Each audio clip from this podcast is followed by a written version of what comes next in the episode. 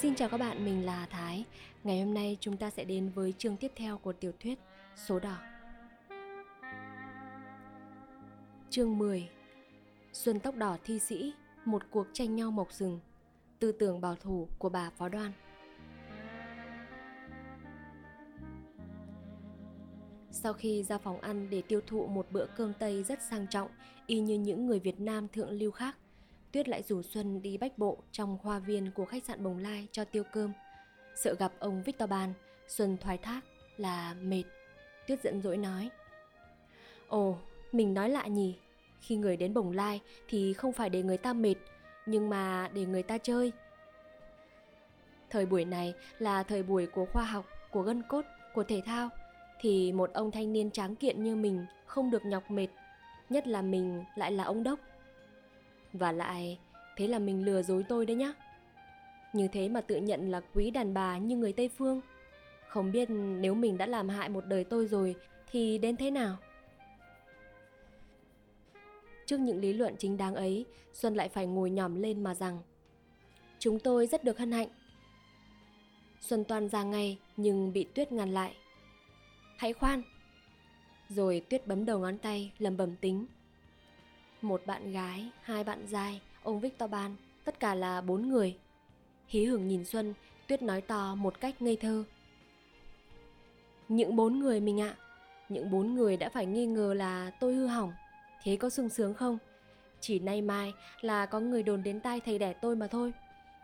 Hoặc không thì ít ra cũng đến tai cái thằng vị hôn phu của tôi. Thế cho bỏ ghét. Xuân ngây ngô nói thì ra, làm cái nghề trồng mọc sừng đã khổ, Mà làm cái vị hôn phu như thế cũng không sướng. Tuyết cười khanh khách. Mình nói thâm thúy lắm, Thật rõ là ngôn ngữ của một người ở thế kỷ 20 chúng ta. Nhưng mà chưa chắc tôi đã cho mình mọc sừng đâu mà phải sợ. Ngừng một lúc, Tuyết lại nói. À thế ông Vì và bà cụ ở nhà thế nào? Ngơ ngác một vài phút để đủ thì giờ hiểu. Xuân mới nói một cách buồn rầu. Anh chẳng may bố côi sớm. Cụ ông chết, cụ bà còn hay cụ bà chết, cụ ông còn? Cả hai đều mất cả. Tuyết chớp hai con mắt lúc đỏ lóe những ánh sáng hạnh phúc rồi nói. Cứ một điều ấy cũng đủ cho anh đáng mặt lấy tôi làm vợ đấy. Tôi lấy anh thì là tôi không có mẹ chồng. Sướng chưa? Bùa côi sớm như anh, thế là tốt số lắm. Xuân còn ngầm nghĩ chưa biết nên đáp thế nào, thì tuyết lại tiếp. Anh đừng phân vân nữa, anh đốc ạ. Nếu hư hỏng dại dột như số đông, thì ngay lúc nãy tôi đã dại dột với anh rồi chứ còn gì. Đằng này tôi biết giữ gìn lắm, bao giờ cũng thế. Xuân cười nhạt, nói bông. Đằng nào thì cũng phải một lần nhưng Tuyết cãi lại một cách rắn giỏi. Thôi đi, để đến hôm tân hôn Anh lại cắt tay lợn đấy à? Lời lẽ khôn ngoan sắc sảo ấy Khiến Xuân tóc đỏ sung sướng lắm. Vì nó tin rằng mai sau có lấy Tuyết Cũng không sợ mọc rừng nữa. Hai người kề vai nhau ra khỏi gian phòng Đi về phía vườn hoa. Nhưng cây hoa kèn, hoa mõm chó Nở sặc sỡ ở trên các luống Nghìn tía muôn hồng. Rõ ra cảnh bồng lai thật sự. Thỉnh thoảng, trên lớp đá cuội, một vài chiếc hoa héo rụng xuống tả tơi. Một thiếu niên bé nhỏ, mặt hốc hác như mặt những nhà thi sĩ có tên tuổi, đôi mắt lờ đờ, cái thân thể ốm o lẩn trong bộ ô phục quần chân voi. Cứ đăm đăm chiêu chiêu nhìn tuyết. Cô này khẽ bảo bạn. Đây, xin giới thiệu anh một người muốn chiếm lấy trái tim của tôi. Mới nghe thế, Xuân cũng thấy máu ghen chạy lên đỏ cả mặt. Nó quay lại nhìn. Thiếu niên hình như chỉ trông thấy có một tuyết nên cứ thoăn thoắt vùng đôi quần chân voi đi theo sau. Tuyết khẽ nói.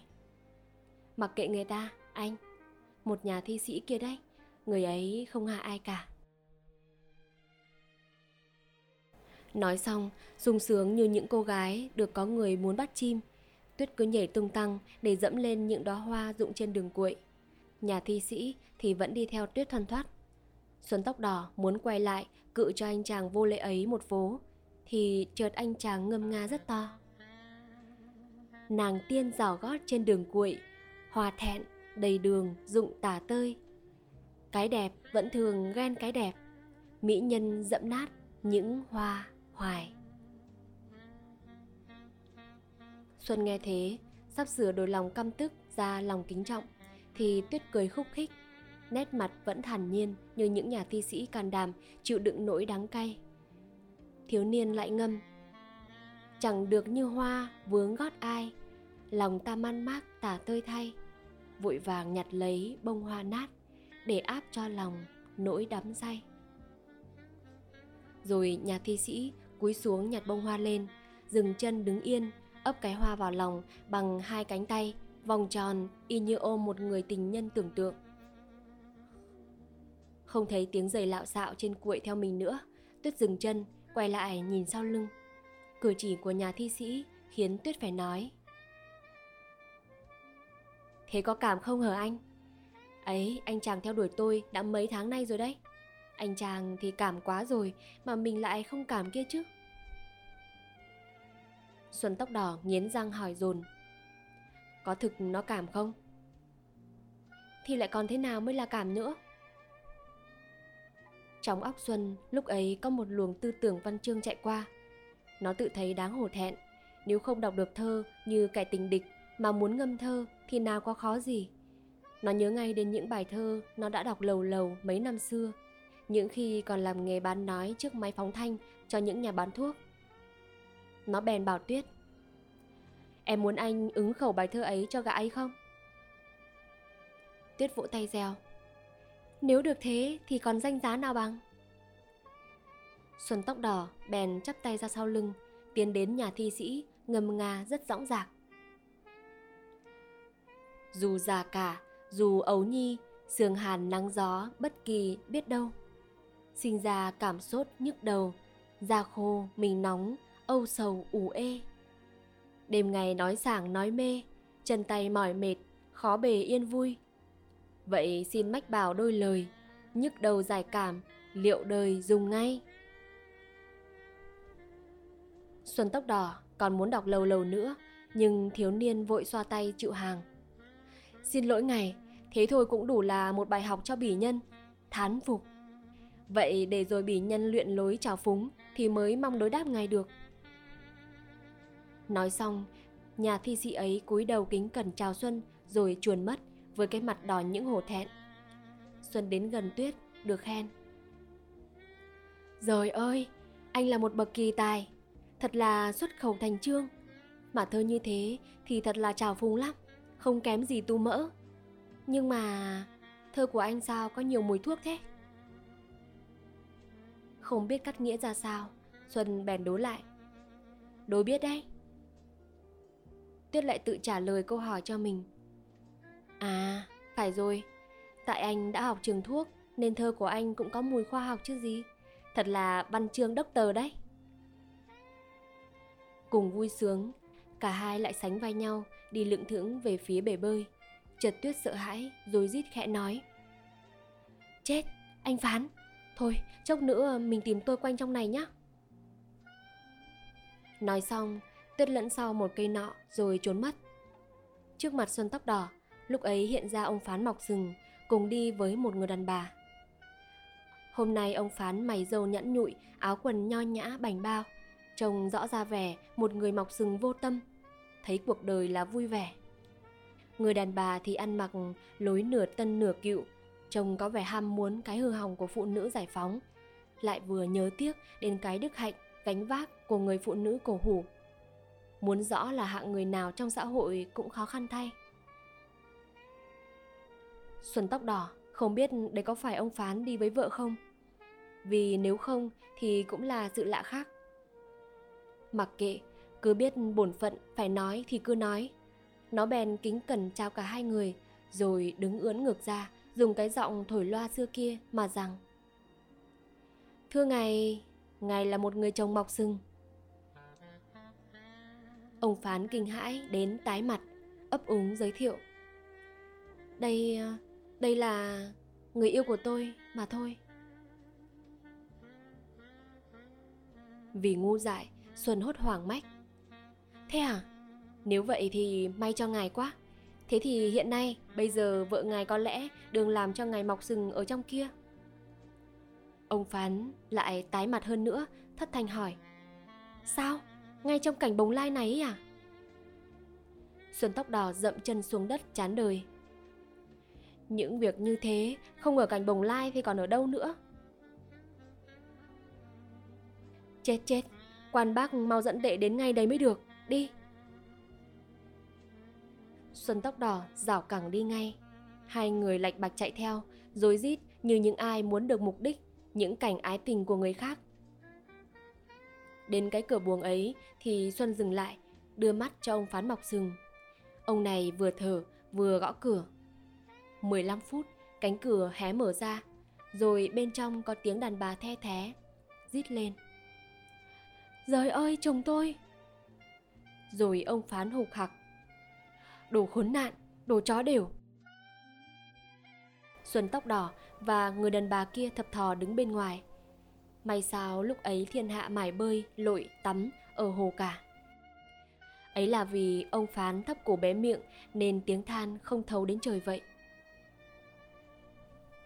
Người tỷ nhân lúc ấy đã mặc được quần áo, khôn ngoan mà hỏi dịu. Kính chào ngài, bẩm thế ra, ngài là người chồng. Ông phán phát bản mặt rằng Tôi không là người chồng thì tôi còn là con chó gì nữa người tình nhân lại cúi đầu kính cẩn, có ý công kích ông phán về mục xã giao. Chúng tôi rất hân hạnh, bẩm ngài, ngài là thượng lưu, trước sau tôi vẫn giữ lễ độ với ngài, thưa ngài. Ông phán hổ thẹn cãi. Thưa ngài, dù tôi là người chồng mọc sừng thì tôi cũng vẫn là thượng lưu trí thức chứ. Vâng, ấy ngài cứ dịu dàng như thế cho. Vì nếu mọc sừng thì không phải lần này là lần đầu. Vậy ngày có nổi nóng cũng vô ích. Chỉ tổ thiên hạ cười cả đôi chúng ta mà thôi. Hừa ngày, quả thực hôm nay tôi vẫn kính trọng vợ ngày Từ ấy trở đi, hai bên đều hết sức lễ phép với nhau để tỏ cho nhau biết cùng là thượng lưu nhân vật. Tuy nhiên, ông Phán cũng trò vợ mà nói. Thưa ngày, dù là vợ tôi đây kia đã mặc quần áo và như thế kia rồi, thì tôi cũng không dám chắc. Là vì cổ nhân đã dạy, nam đáo nữ phòng, nam tất đãng, nữ đáo nam phòng, nữ tất dâm. Biết rằng trước lý luận cứng cỏi đến như thế, thì chối cãi tội gian phu của mình cũng khó lắm. Người tình nhân bèn cãi. Thưa ngài, mọc sừng không phải là cái xấu, nhưng chỉ là cái chẳng may. Một cái tai nạn vậy. Như nã phá luân đánh đông dẹp bắc như thế, lại đẹp dai như thế mà cũng mọc sừng thì ngài bảo sao? Thấy mình được bắc lên ngang hàng với nã phá luân, ông phán mọc sừng cũng có hả dạ đôi chút. Tuy nhiên ông cũng nói Bẩm ngài, dù là xấu, dù là chẳng may thì chồng mọc sừng cũng là chịu thiệt hại. Vậy ngài định mọc sừng cũng là chịu thiệt hại. Vậy ngài định đền bù tôi ra làm sao? Hay tôi phải nhờ đến pháp luật? Nghĩ ngay đến sở cầm, tin đăng trên các báo, người tình nhân vội chữa. Bẩm ngày, chính tôi mới là người mọc sừng. Ông phán sửng sốt. Ồ ồ, có thể như thế được chăng? Bẩm chính thế, vợ ngài bảo với tôi là chưa có chồng và vẫn nhận tôi là chồng. Bây giờ tôi mới biết được cái tin xét đánh đau đớn là người đàn bà ấy đã có chồng. Thật quả nhiên, ngài đây lại định bắt quả tang chúng tôi. Ngài đừng có chối, nghĩa là vợ ngài có hai chồng. Bây giờ tôi mới biết tôi cũng là một người chồng mọc sừng thì ngài bảo sao? Ai phải đến ai? Ai thiệt ai? Sợ quá, ông phán dãy đầy đầy. Tôi không biết, tôi không lôi thôi. Ông Xuân, xin ông làm chứng cho tôi rằng tôi là một người chồng mọc sừng. Xuân cúi đầu nhã nhặn. Chúng tôi rất hân hạnh Thấy nguy, người tình nhân dọa già. Bẩm, thế này thì chưa biết tôi hay ngài bị thiệt hại. Vậy thì có lẽ tôi phải đi hỏi luật sư mới được. Thưa ngài, đã là viên chức thì ngài phải hiểu luật, phải trọng pháp luật hơn người khác. Nghe thấy nói đến thể kiện, lại sợ mình trái luật, thì ắt không còn là một viên chức gương mẫu trung thành nữa. Lại không có hiểu mình có trái luật không. Lại sợ người ta bắt được quả tang, mình muốn bắt quả tang người ta. Ông phán bèn nháy mắt cho người yêu, bắt tay tình nhân vợ ông, lễ phép nói. Thôi, kính chào ngài, rất mong có phen tái ngộ. Rồi ông rào cẳng ra khỏi cánh bồng lai như người đi trốn. Có người tình nhân của ông lẹo đẽo theo sau.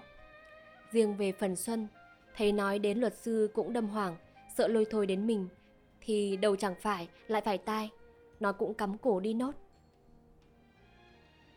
Tìm thấy Tuyết rồi, nó hốt hoảng nói.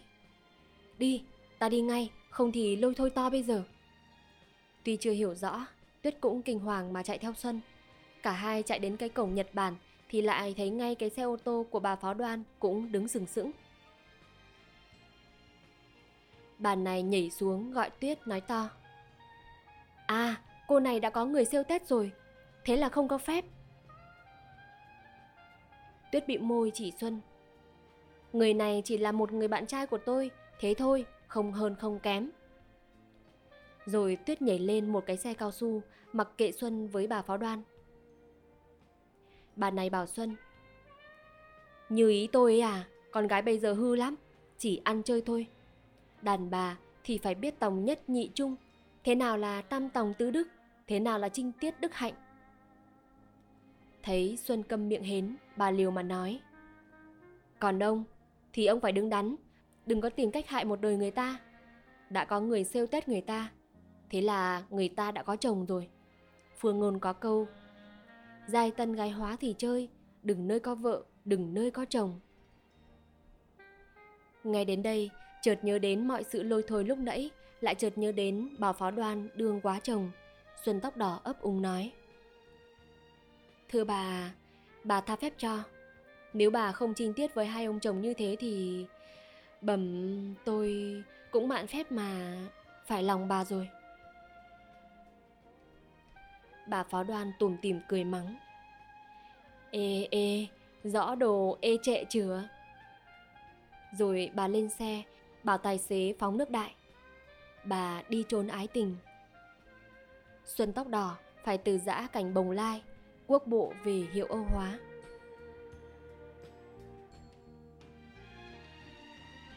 Chương 11 Cuộc khánh thành sân quần, Xuân tóc đỏ diễn ra, việc sửa soạn một cuộc hôn nhân. Buổi khánh thành cái sân quần riêng của bà Pháo Đoan trong vườn hoa nhà thật là một ngày đáng ghi vào lịch sử thể thao của nước Việt Nam. Theo như những cuộc khánh thành khác, cũng có tiệc trà, có rượu sâm panh, lại có cả chúc từ nữa. Họp mặt tại buổi tiệc, có từ ông Tiffany cho đến vợ ông ta, từ Tuyết cho đến anh ruột cô ta là cậu Tú và chị ruột cậu này là bà Phán vợ ông Mọc Sừng, nguyên là cô Hoàng Hôn và cả nhà chính trị bảo Hoàng, Joseph Thiết nữa. Ông này coi cả bọn chung quanh ông đều là dân chúng, còn mình là một nhà lãnh tụ, một nhà chính trị. Và một nhà chính trị thì thật sự thì bao giờ cũng nghĩ đến quyền lợi của quốc gia mà khinh bỉ những cái thị hiếu và lòng ham vui thú của dân chúng. Giữa lúc mọi người cười nói ồn ào, ông Joseph Thiết giờ một tờ báo pháp ra, sung sướng hưởng cái khoan khoái của việc ông Lian Bloom bị môn đồ của nhà bảo hoàng Maurras đánh cho chảy máu ở hai bên Thái Dương. Nhưng những người chung quanh ông cũng chẳng để ý xem ông đương làm gì. Đối lại, ông Joseph Thiết coi như lúc ấy không có những người khác nữa, cũng như những người khác coi như lúc ấy không có ông. Bữa tiệc ấy chỉ còn thiếu mặt có cậu Phước, em Trã thì là đủ các nhân vật thượng lưu trong xã hội. Khi hơi men đã ngà ngà, khi đám người thượng lưu ấy đã hơi hơi không được thượng lưu mấy tí, thì ông Văn Minh nâng cốc đứng lên với cái thân hình ốm yếu. Thưa các bà, thưa các cô, thưa các ngài. ấy thế là ông Văn Minh nói nhài nhài đến gần một giờ đồng hồ về lịch sử thể thao của nước cổ Hy Lạp, phong trào thể thao ở xứ ta, vận mệnh của nói giống nếu không thể thao và nếu có thể thao. Bà phán Xin hiểu ngầm là bà phó đoan, tiểu sử của bà, những tư tưởng tân tiến của bà, những cử chỉ làm gương của bà trong khi làm cho sân quần để phụng sự một công cuộc thể thao của gia đình. trào lưu thể thao của phụ nữ từ khi có cuộc tiểu thư đi bộ, vân vân. Giữa bài Trúc Từ, có đoạn ông Văn Minh công kích kịch liệt những người thừa tiền mà làm đình, xây chùa, tô tượng, đúc chuông, những kẻ hủ lậu vậy. Ông kêu đồng bóng cũng là một lối thể thao, nhưng lối ấy đã bất hợp thời trang. Trong lúc ấy, ông nhà báo cấp tiến với xã hội và bảo thủ với gia đình vội vàng lấy bút máy và sổ tay ra ghi chép. Coi những lời lẽ quý hóa ấy tựa hồ bật ở miệng một vĩ nhân mà ra.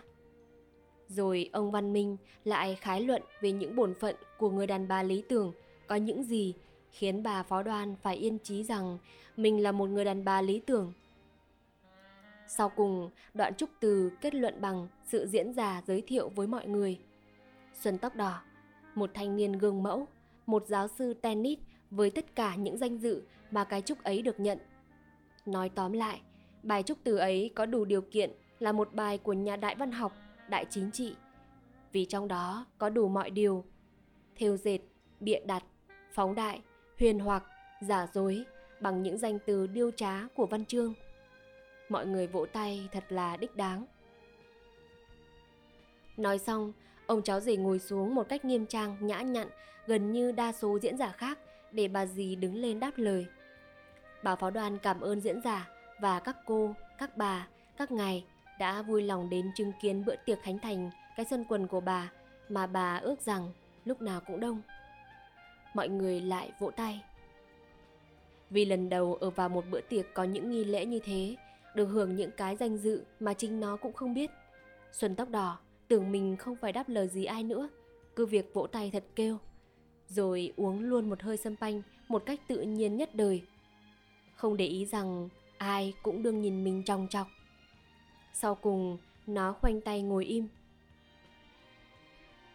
Thái độ tọa hưởng kỳ thành ấy làm cho một số ít người bất mãn. Bà vợ ông Phán mọc rừng, đứng lên nói một cách danh mãnh. Bây giờ thì hình như đến lượt ông Xuân, nhà giáo sư quần vợt. Ông Tiffany cũng được dịp trả cái thù riêng của ông bằng mấy câu. Điều ấy tất nhiên, Khánh Thành sân quần thì tất nhiên bao nhiêu danh dự vào giáo sư quần vợt cả. Vậy xin ngài đừng nhũn nhặn quá mà cứ cho chúng tôi được nghe qua một đôi câu văn rất văn hoa của ngài. Ngồi bên cạnh Xuân, Tuyết cũng vô tình thúc giục. Nói đi, anh Đốc, nói rất hoa văn vào, cho thiên hạ họ biết tay. Không biết thế nào là phải Như một cái máy có người vặn Xuân tóc đỏ đành đứng lên Cốc rượu vẫn nâng trên tay Nói Thì nó vẫn nói to lắm Mà lại không bao giờ sợ khàn cổ Nhất là không bao giờ thẹn Một điều kiện cố yếu của nhà hùng biện Nghiệm như xưa nay Lúc bán phá xa Làm lính cờ chạy hiệu giáp hát Làm nghề thổi loa cho ông vua thuốc lậu Nam Kỳ Nó đã quen cái mồm đàn áp Chinh phục và làm rung động công chúng hơn ai. Nhưng đấy không phải là điều cốt yếu. Phải, đành là phải nói, nhưng phải biết nói gì với được. Sau 3 phút trầm tư mặc tường, vốn thông minh tính bẩm, Xuân Tóc Đỏ nhớ ngay đến những ngôn ngữ và cử chỉ mà ông bà Văn Minh và ông Tiffany vẫn dùng đến. Mà nó đã nghe quen tai, ngay từ hôm nó nhảy vào gánh vác trách nhiệm, âu hóa xã hội. Nó bèn từ tốn nói, vừa nói vừa nghĩ. Thưa các bạn gái, thưa các bạn trai. Xuân tóc đỏ nói thế, vì óc nó còn đầy những tiếng ấy từ khi nó vào cành bồng lai, để làm tròn cái bổn phận hại một người con gái đứng đắn và tử tế. Chẳng ngờ, tình cờ lối nhập để ấy lại có kết quả tốt chưa ai thấy. Một diễn giả gọi các thính giả thân mật đến thế từ khi nhân loại có trúc từ ai cũng kính cần lắng nghe xuân lại lắp bắp tôi từ hôm nay mà đi là đã dự một phần vào cuộc cải cách xã hội vậy tôi phải chăm chỉ và nhất là phải hiểu những việc tôi làm chưa được âu hóa mấy một sự trở ngại trên đường tiến hóa thể thao nói giống hạnh phúc là cái gì khác nếu không là sức khỏe của vợ chồng. Gắng sức anh em tập luyện, không phải là cải cách bề ngoài như lối cổ hủ giữa buổi canh tân này. Cái gì hủ lậu ta đào thải đi. Chúng tôi rất được hân hạnh. Nói đến đây, chợt nhớ đến những câu tường thắng trận lúc nhận cúp ở tay một quan toàn quyền hoặc một quan thống sứ thường gieo lên những khẩu hiệu thể thao. Xuân tóc đỏ bèn để kết thúc bài diễn văn. Lip lip lơ, hurra! Giữa lúc ấy, vừa thấy tờ báo đăng rằng nhà bảo hoàng Mauras xuông người đánh xong ông Bloom thì lại viết luôn mấy bài hăng hái đòi lấy đầu nhà lãnh tụ xã hội một lần thứ nhì nữa. Ông nguyên đảng viên thập tự lừa Joseph Thiết vỗ đùi kêu to lên. Hay, hay, bravo! Thế là cả gian phòng vỗ tay gian lên họa theo ông ta. Bà phó đoàn líp líp lơ một cách xứng đáng. Một vài kẻ hoài nghi thì cũng vỗ tay khen vì lẽ trúc từ của Xuân Tóc Đỏ không phải là đĩa kèn nói. Và những nhà thể thao chính hiệu bất kỳ ứng khẩu thế đã là cừ, chứ không cần được hơn. Người ta chạm cốc sâm banh, khen ngợi chúc tụng lẫn nhau theo lối các vị thượng lưu. Đoạn rủ nhau xuống sân quần. Khi đến xuống sân thì ai cũng phải cảm động. Ôi, thật là một triệu chứng tốt cho thể thao nước nhà, cho tương lai phụ nữ. Trên dạng lưới của cái sân quần còn mới nguyên như của một cô gái còn tân. Người ta thấy một, hai, ba, bốn cái quần. Quần đùi, quần ngủ, quần ra phố, quần ở nhà. Cái nào cũng bằng lụa, hoặc trơn, hoặc thêu đăng đen. Những cái có thể khiến những ông cụ già trông thấy cũng phải lai lăng lòng xuân. Mình chính lại là cô bà phó đoan. Điền người, lộn ruột lên. Bà Pháo đoan đã gọi ngay người vú già ra mắng cho một trận kịch liệt. Thì vú già cổ hủ và bảo thủ ấy cứ lầu nhầu. Ai biết đâu đấy, Gọi là sân quần thì ai trả tưởng để phơi quần? Mấy cái quần đã bị cắt ra chỗ khác rồi, Sân quần lại hiên ngang, quang cảnh vui vẻ khác. Thoạt đầu Xuân đánh với bà Văn Minh, Rồi với ông đốc tờ trực ngôn sau cùng, ông đứng với ông Trực Ngôn để đánh với bà Văn Minh và một bà vợ Tây khác, bạn cũ của bà Phó Đoan mới đến. Giữa lúc chưa biết phụ nữ thắng hay nam nhi thắng như thế thì ở nhà cụ Cố Hồng, người ta nhau lên vì cái tin cô Tuyết đi chơi với ông Xuân. Cụ già rít lên như những bà mẹ hủ lậu mà khả ố rằng Ông đã biết chưa? Ông nuông con ông nữa đi. Bao giờ bụng nó bằng cái thúng thì ông mới biết thế nào là nữ quyền. Và văn minh là tối tân, là giải phóng. Phương Ngôn có câu nói, con hư tại mẹ, cháu hư tại bà. Ông là hại nó, ông làm nó hư hỏng. Để cho tôi, tôi phải nghe lời thiên hạ chửi rủa, bới móc. Trước những lý luận bảo thủ rất trở ngại cho cuộc giải phóng phụ nữ của nước nhà như thế, cụ ông chỉ nhắm nghiền mắt lại đáp. Biết rồi, biết rồi, khổ lắm, nói mãi. Nhưng dù biết rồi, mặc lòng, cụ bà cũng đuổi thằng bồi tiêm xuống bếp ngay, vì đã công nhận nữ quyền như một người văn minh thật sự. Cụ cố hồng cũng không phản đối lại việc huyền chức tạm thời ấy. Cụ chỉ nằm ngáp dài bên khay đèn mà thôi. Cụ bà lại nhai nhải, nói như cái chảo rách. Ông có biết không, nó với xuân rủ nhau vào một tô ten thuê buồng. Chết thật chứ không ngờ rằng biết rồi, khổ lắm, nói mãi. Không ngờ rằng một người như ông xuân tưởng là đứng đắn tử tế, ai ngờ lại có bụng dạ tồi thế. Biết rồi, khổ lắm, nói mãi. Đến đây, cụ bà chợt tưởng tượng đến cái khó lòng tránh khỏi của những cặp trai gái khi rủ nhau vào ô ten. Bèn bưng mặt xù xì khóc như một bà mẹ hủ lậu không thể nói gì nữa, cụ ông hé mở đôi mắt nhỏ tí ra hỏi. Thế sao nữa, hờ bà? Cụ bà khóc to hơn trước một hồi rồi đau đớn kể lể. Làm sao? Lại còn làm sao? Bà hủ lậu lắm, không nói chuyện được. Thế nào là hủ lậu?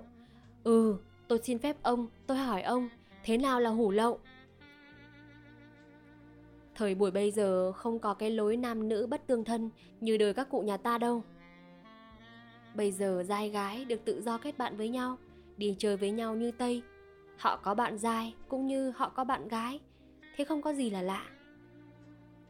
Ai bảo ông thế? Còn dài tôi bảo tôi đấy. Ông đã chắc thế là hay hơn chưa? Lúy đã bảo thế thì chắc thế, không hay hớm thì cũng chẳng sao cả.